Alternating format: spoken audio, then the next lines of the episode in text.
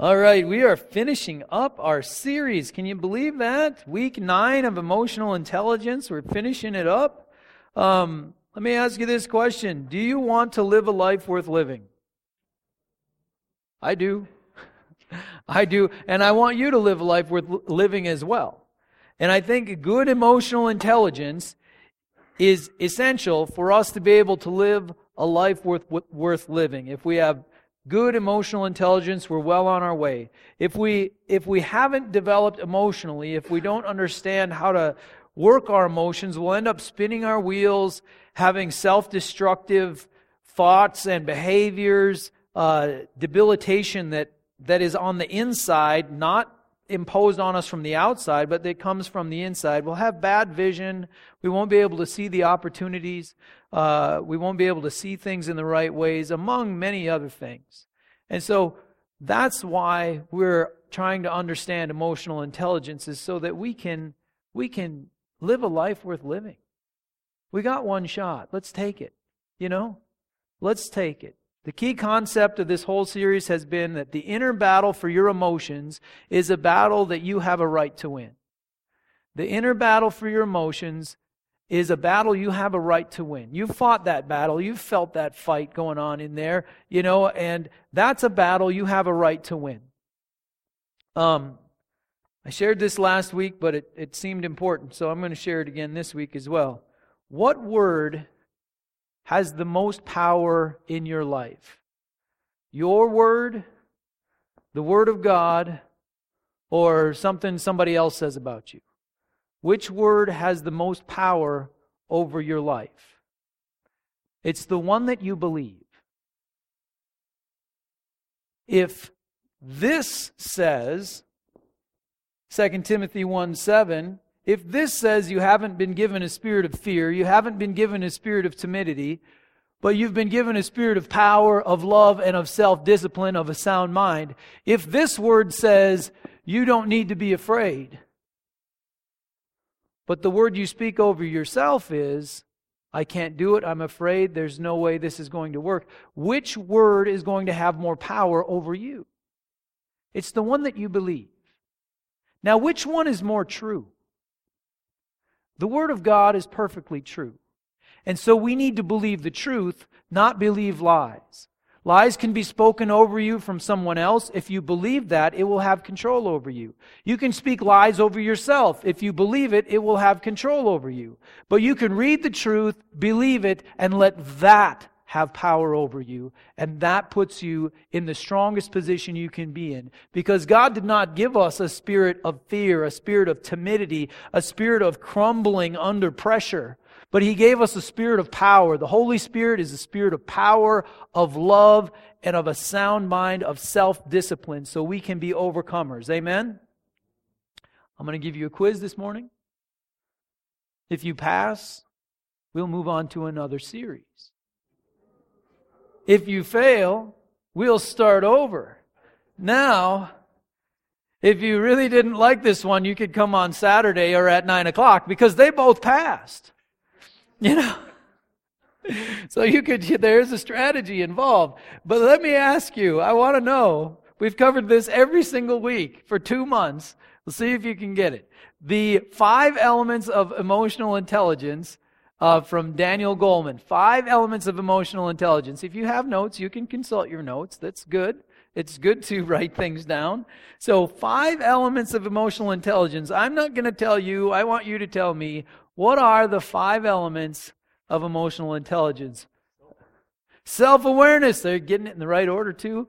The first service was all five in order. It was very impressive um, self-awareness. You have to be able to understand what are you feeling what's going on in here. Be able to articulate it. Be able to have conversations about what you're feeling.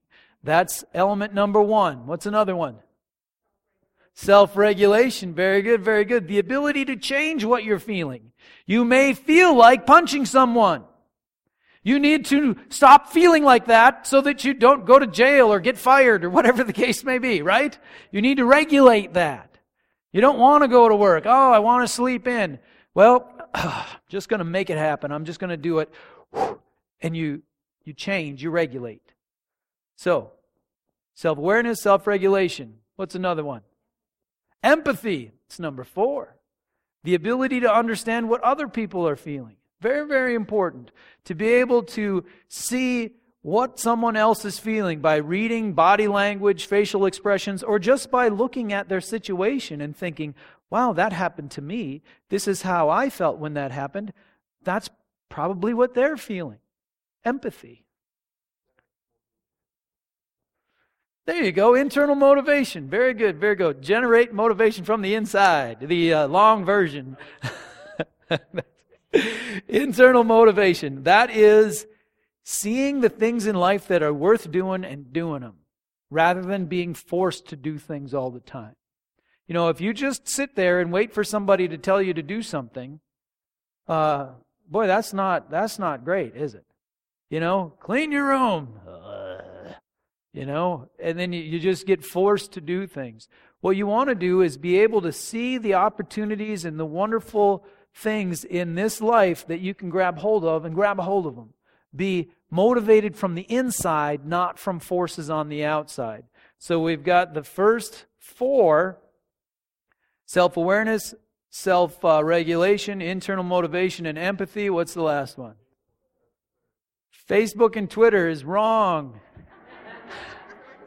Social skills, very good. So, social skills. So now I know what I'm feeling. I can regulate that. I'm going ahead and doing stuff worth doing. I can understand what other people are feeling. Thus, I can communicate with them. I can build rapport. I can connect. I can work in networks and groups because I have this understanding, social skills. So those are the five elements of emotional intelligence. Congratulations, you've graduated. We get to move forward on to the next thing after this.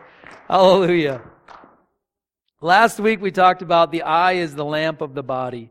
Imagine if you could see the world from the lens of Christ. What would the world look like if you saw it as Jesus sees it? What if you saw other people the way Jesus sees people? It would be different. You'd be less irritated. You'd have more love. What if you could see yourself the way Jesus sees you? That's a beautiful thing. That's where you can you can see your worth and your value because when Jesus looks at you, he sees someone worth dying for. Amen. And we know that because he did that. When Jesus looks at you, he sees someone worth dying for. Don't settle for nearsighted and blind. We want to have that vision. This week, again, a life worth living. What makes a life worth living? You know, as opposed to just a waste of time. I asked myself that question, and three things came to mind. I'm going to share them with you. You can do with them what you so desire, because, uh, I don't know. This is just what came to mind, but they rhyme. So, Rhyming and anointing are pretty much the same, right? Isn't that, in, as far as sermons are concerned, if it rhymes or if things start with the same letter, then that's got to be of God. Later on in the sermon, we'll have things starting with the same letter. So this is this is a this is a big one. This is a good one. Three things that make life worth living. For me, this is what came to mind: autonomy, community, and eternity. Autonomy is breaking free to become who you are. Being you, me being me, rather than conforming to the pattern of the world, uh, having to submit to other people's opinions, so you're just trying to please them, that sort of a thing, but really being you. You know, God created you different than everybody else. There are billions of people on the planet, you know, uh, and each individual one is different. It's not like golf balls. You know, like a golf ball is a golf ball. People are all different. Each one is separate. Be the person God made you to be. Community. Community. We are not to be an island unto ourselves. We're meant to be part of something bigger than we are. We're meant to be part of the body of Christ. We're meant to be part of families. We're meant to have friends. We're meant to be part of something bigger than us community. and then eternity. Each day, seeing your life from the lens of eternity, knowing that on this earth we can walk with God. Isn't that amazing? To walk with God, to serve the Lord in community, who you're supposed to be.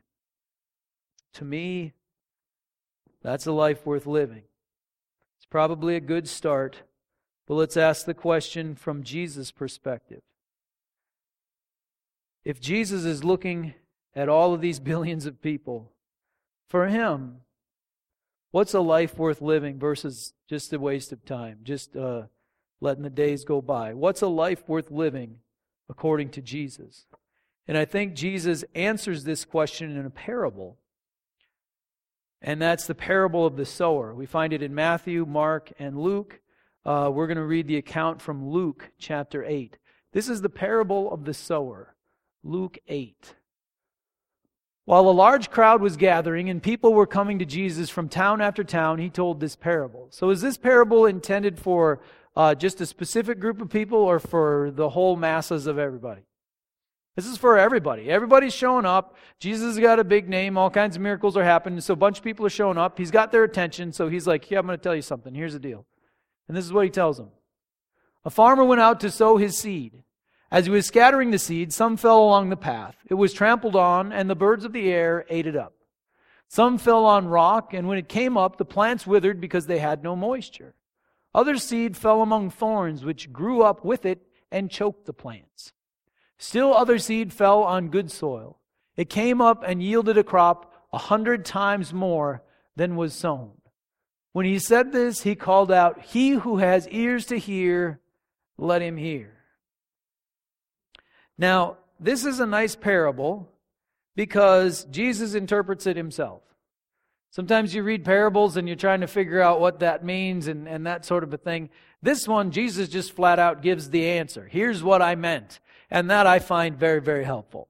So let's read what Jesus meant in his own words just a few verses later, starting in verse 11. This is the meaning of the parable. The seed is the word of God. Those along the path are the ones who hear, and then the devil comes and takes away the word from their hearts, so they may not believe and be saved. Those on the rock are the ones who receive the word with joy when they hear it, but they have no root. They believe for a while, but in the time of testing, they fall away. The seed that fell among thorns stands for those who hear, but as they go on their way, they are choked by life's worries, riches, and pleasures, and they do not mature. But the seed on good soil stands for those with a noble and good heart, who hear the word, retain it, and by persevering, produce a crop. So, this verse, verse 15, is Jesus' definition of a life worth living. He describes four ways to live your life. This is the one he likes. Of the four, this is the one he wants for us. This is his will for us. This is what we want to grab hold of. So let's look at Luke 8:15 nice and close. The seed on good soil stands for those with a noble and good heart. That sounds like emotional intelligence to me. It's like sounds like somebody who's got it together. A noble and good heart. Do you have any part to play with that? Or are you just born with the heart you're born with and there's nothing you can do? You have a part to play with that. You can develop your heart into a heart that is softer and more able to receive things from God. So if you find this to be challenging, work on your heart. The seed on good soil stands for those with a noble and good heart who hear the word, retain it. So with the other ones, is the word is heard, but it either didn't get in at all, or it didn't get in enough, or it didn't get the right priority. Hear the word and retain it. How many people hear the word and don't retain it? They've heard the truth of God. They've heard that uh, that we have not been given a spirit of timidity, a spirit of fear, but we've been given a spirit of power and of love and of self discipline, of a sound mind. If you hear that and it gets in you and you retain it, that's a noble and good heart. If it just sort of bounces off, it's not what we're going for. Who hear the word, retain it, and produce a crop. There's something between hearing it and retaining it and producing, right? And it, it has the word severe inside of it. And by persevering, produce a crop. This is how our Lord wants us to live our life. If you live your life this way, when it's all said and done, what does Jesus say to you? He says, Well done, good and faithful servant. Well done. I want you to imagine that moment for just a second. You think you're busy? Jesus is going to take a moment, not look at any other human being of, the, of all the billions, look you in the eye with a smile. I don't know if he'll do cultural things, if he'll, if he'll shake our hands, because that's good for us. Reach out, firm handshake, pat on the shoulder, and say, Attaboy, well done, good and faithful servant. Come on in and share your master's happiness. What would you do to live that moment? What would be worth it for that moment to happen? Well done. Nice job. The King of Kings, the Lord of Lords, the one who was crucified and killed for us, says, That was a life worth living, man. Good job. Come on in. I, I would like that. This is what we need to do. Develop our heart, hear the word, retain it, persevere. And we hear, Well done, good and faithful servant, as we bear fruit for the kingdom of God. So, what about the other three? I think they can be easy to fall into, but they're obviously very, very important to avoid. We're going to call these the three D's of the parable of the sower. The three D's of the parable of the sower. We want to avoid these D's. Uh, Luke 8 12, the first D is denial. Those along the path are the ones who hear, and then the devil comes and takes away the word from their hearts so that they may not believe and be saved. They deny. They say, hey, man, you know, uh, this is 2014, and we're a little past mythology, aren't we? We're going to believe stuff like that? Forget it. I'm not going along with that sort of, you know, spiritualism, goofy stuff from thousands of years ago. Our culture has progressed beyond that, and we know that's just baloney.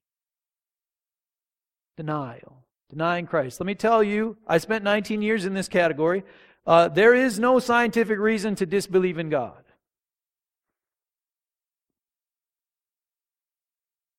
If you you know, you came to church, so my guess is you're probably not in this category. You might be. Somebody might have drug you in. Awesome. That's great. I'm all for dragging people to church. You know that? I'm all for people wandering in who are like, hey, I guess I'll go check it out. Never done that before. I'm all for that. That's awesome. So you might be in this category. There's no reason, scientifically, intellectually, to disbelieve in God. If you have questions about that, talk to me later. Because I spent a lot of time there, and it was difficult for me to get out of there. And uh, so, if you want to hear my years of struggle and the things that I learned through that, um, let's get together. All right? So, but uh, let's not deny. let's not be believers who deny pieces of it. You know? Let's not deny parts. We're going to uh, get into a place where I think this the series after the next one will be. Uh, sorry, my phone. Somebody. Didn't turn down their phone. The series after the next one, I think we're going to talk about the Holy Spirit. And a lot of people prefer the Father and Son, but you get into that third one. We don't like the Trinity, you know, we want the dynamic duo. We want we want the two. We like the Father, we like the Son, it's all good. Now we got this this uh, we don't want to deny pieces of God. We want to receive all of God. Amen? Amen. We want to be led by the scriptures and understand what the Bible says, but who gets to decide the, the nature of God? Me? we don't get we have to discover that. We don't get to pick the nature of God that we prefer. We have to discover what the truth is and grab hold of it. So we don't want to deny parts of God. We want to receive all of God. So D number 1 is denial. D number 2 is discouragement. Luke 8:13. Those on the rock, this is not the solid rock of Christ, the you know the the uh, Matthew 7, the house built on the rock. This is like if you were to plant your garden on your sidewalk and just sprinkle a little bit of dirt over the top, you know, your beans would come up, but then when the sun came out, they'd dry up. That's what this is talking about. Those on the rock are the ones who receive the word with joy when they hear it. So, hey, the evangelist came, they, oh, they raised their hand, they cried, they filled out the card. It was awesome. They want to be loved by Jesus, but then some difficulties happen. But they have no root. They believe for a while, but in the time of testing, they fall away. How many of us will be tested? There's a reason why you were born on earth and not born in heaven. It's because here's where we get tested. Here's where darkness is. Here's where the fights are. Here's where the hardships are. Here's where the battles are. You will be tested. It's God's plan. Put us here, put us to the test. We're in the crucible. Will we become discouraged and fall away? That's the question. He wants to know, so he wants to test us. Now, I don't know that discouragement is, you know, like here it's it seems to be all or nothing, right? But man, there's levels of discouragement, right? There's levels. There's like I'm a little discouraged. I'm not falling away yet. I'm just bumming, you know. I believed for this thing, didn't happen. I'm discouraged. I was hoping for this to happen, didn't happen. I wanted this relationship to go good. It was a disaster. I got fired. Lord, what's going on? And you're a little discouraged, but you haven't fallen away. There's levels of discouragement. What do you do when you're a little bit discouraged? I think there's really two, just to make it super broad. When we're discouraged, we can choose between these two things fade from God, fade away from Jesus, or draw closer to Jesus. When the fence is shaken, we're going to fall off one side or the other. When things are tough, is that going to ruin our prayer life? We still believe, but we just don't pray like we used to because, oh. Or are we going to pray harder and get closer and dig in deeper. When we get discouraged, which way are we going to go? Here's what Jesus says we should do when we're weary and burdened. And this is, this is discouraged, weary, burdened. In uh, Matthew 11, 28 through 30, Jesus says, Come to me, all you who are weary and burdened, and I will give you rest. Take my yoke upon you and learn from me, for I am gentle and humble in heart, and you will find rest for your souls. For my yoke is easy and my burden is light. Was Jesus lying when he said that? Serving God is hard. Especially in this culture, it's hard. Which word are you going to believe? My yoke is easy and my burden is light? Or, man, this is hard. Now, there's tests, right? Jesus says to some people, He says, Hey, I want you to resist them even unto death. Oh, and my yoke is easy and my burden is light. You know, he's not talking about fluffy pillows and stuff all the time. He's talking about you'll get through it, man. You'll fight through it. You'll be able to get there. And you'll have peace in your heart instead of confusion.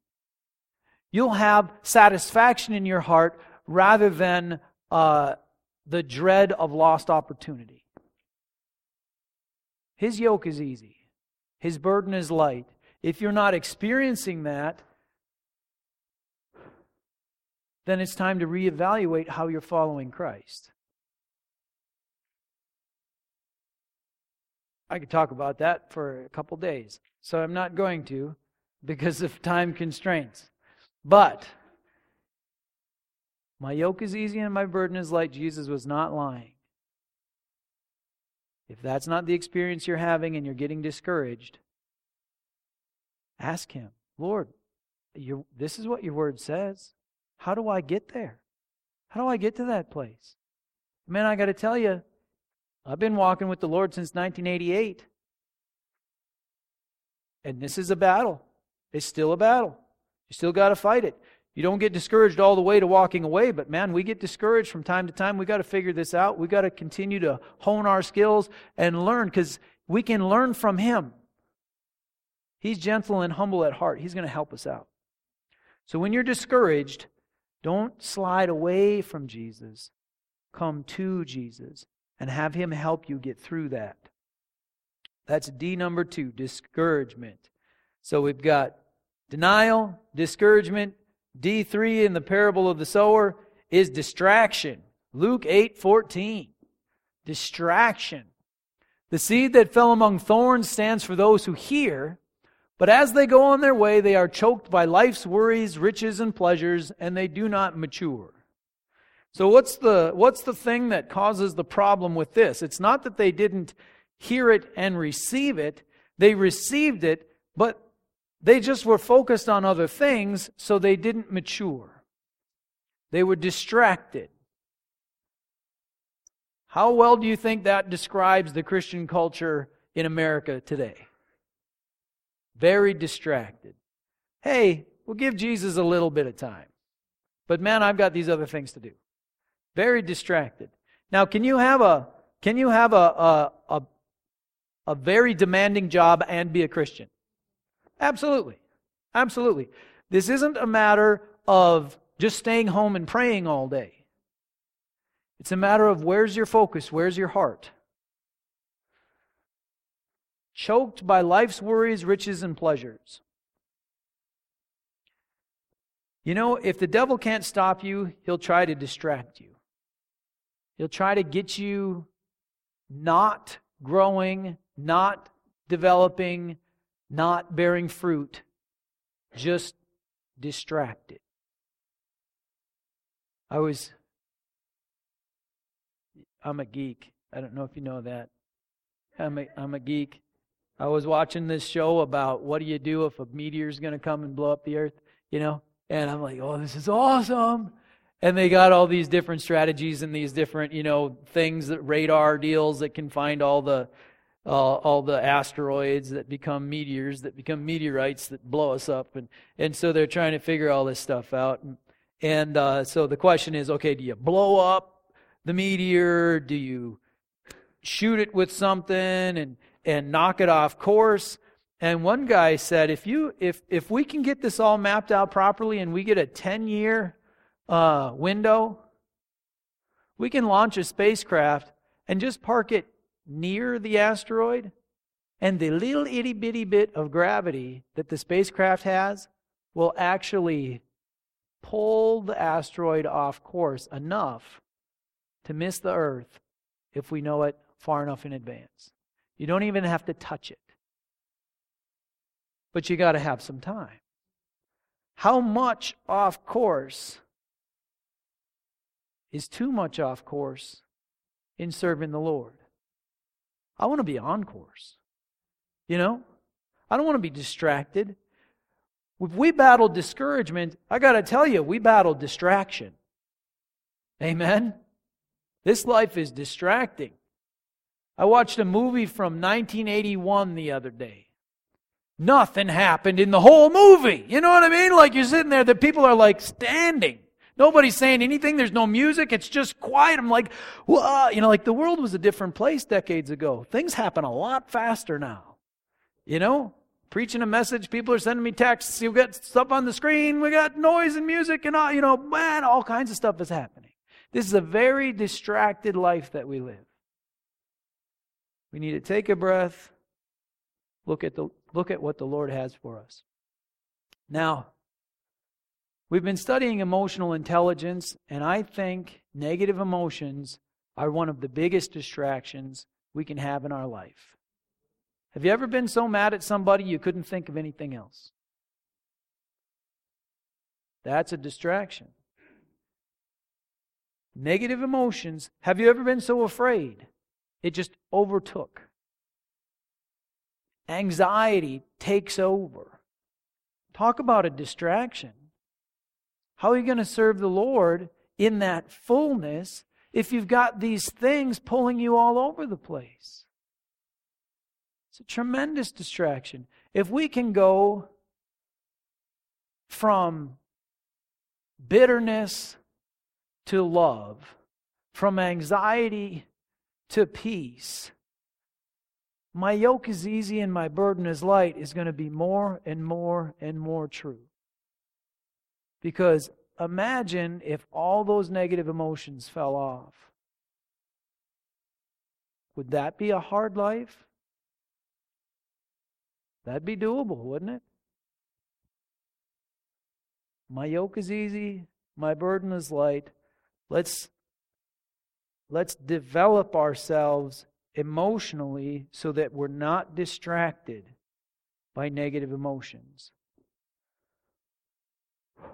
I'm going to invite the prayer team up. We're going to close. If I just told you, don't deny, don't get discouraged, and uh, don't get distracted, and just shamed you, that'd be a good preacher, right? Go home shamed and you don't know what to do, right? I know I'm not supposed to do this, but what do you do? Right? I mean, we need to be able to, what am I supposed to do then? You know, I know what I'm not supposed to do. What am I supposed to do?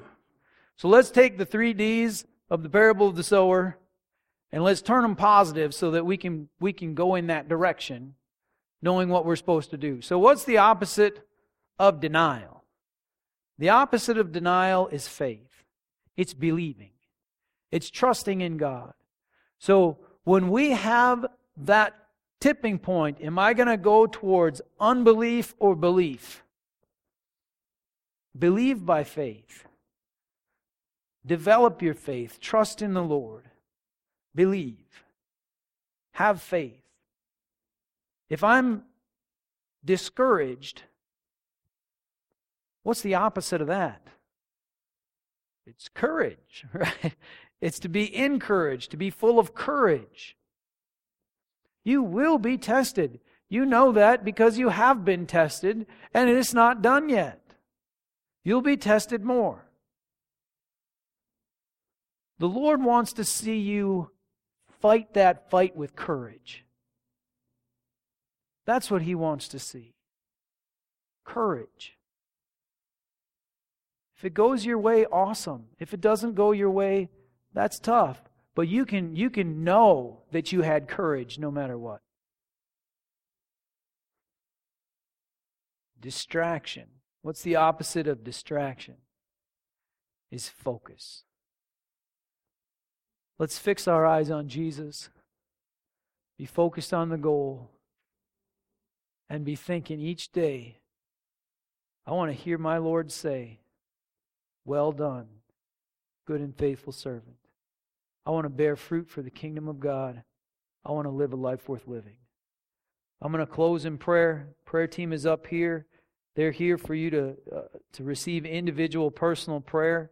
If you need help with discouragement, they'll pray with you. If you need help with uh, overcoming distraction and getting your focus in the right places, they will help you. If you don't know who Jesus is and, and you don't know how to serve Him and give your life to Him, have your sins forgiven and be brought into the kingdom of God, they will help you through that. If you've got a physical need, if you've got a financial need, if you've got a relationship need, they will pray with you. we should pray. The Bible says in one place, you do not have because you do not ask. Somebody asked me one time, if every prayer you prayed this week was answered, what would the world be like? I said, if it's if it would be the same, you're not praying enough. we need to pray. We need to ask. So I'm going to close and then I'll open the front up for personal prayer. Heavenly Father, I ask you that you would build our faith. Give us a, a double portion, a double measure of faith. Help us to believe in you and trust in you, to choose to trust you, to reject denial, but grab hold of you, knowing that you have grabbed hold of us. Father, bring us to a place of courage, not being discouraged by the difficulties that we face. Let us not be surprised. We know this is the place of testing. Let us stand courageous and stare down our obstacles and fight. And Lord, help us to be focused with all the distractions in this life, all the things that are going on. Lord, let us not be drawn away from you unwittingly because of all the things going on in life. Let us grab hold of you, see you, and be focused on you. Bless us in that way. Let your light shine in our hearts. Give us strength in these days that we have. So bless us and encourage us. In Jesus' name I pray. Amen.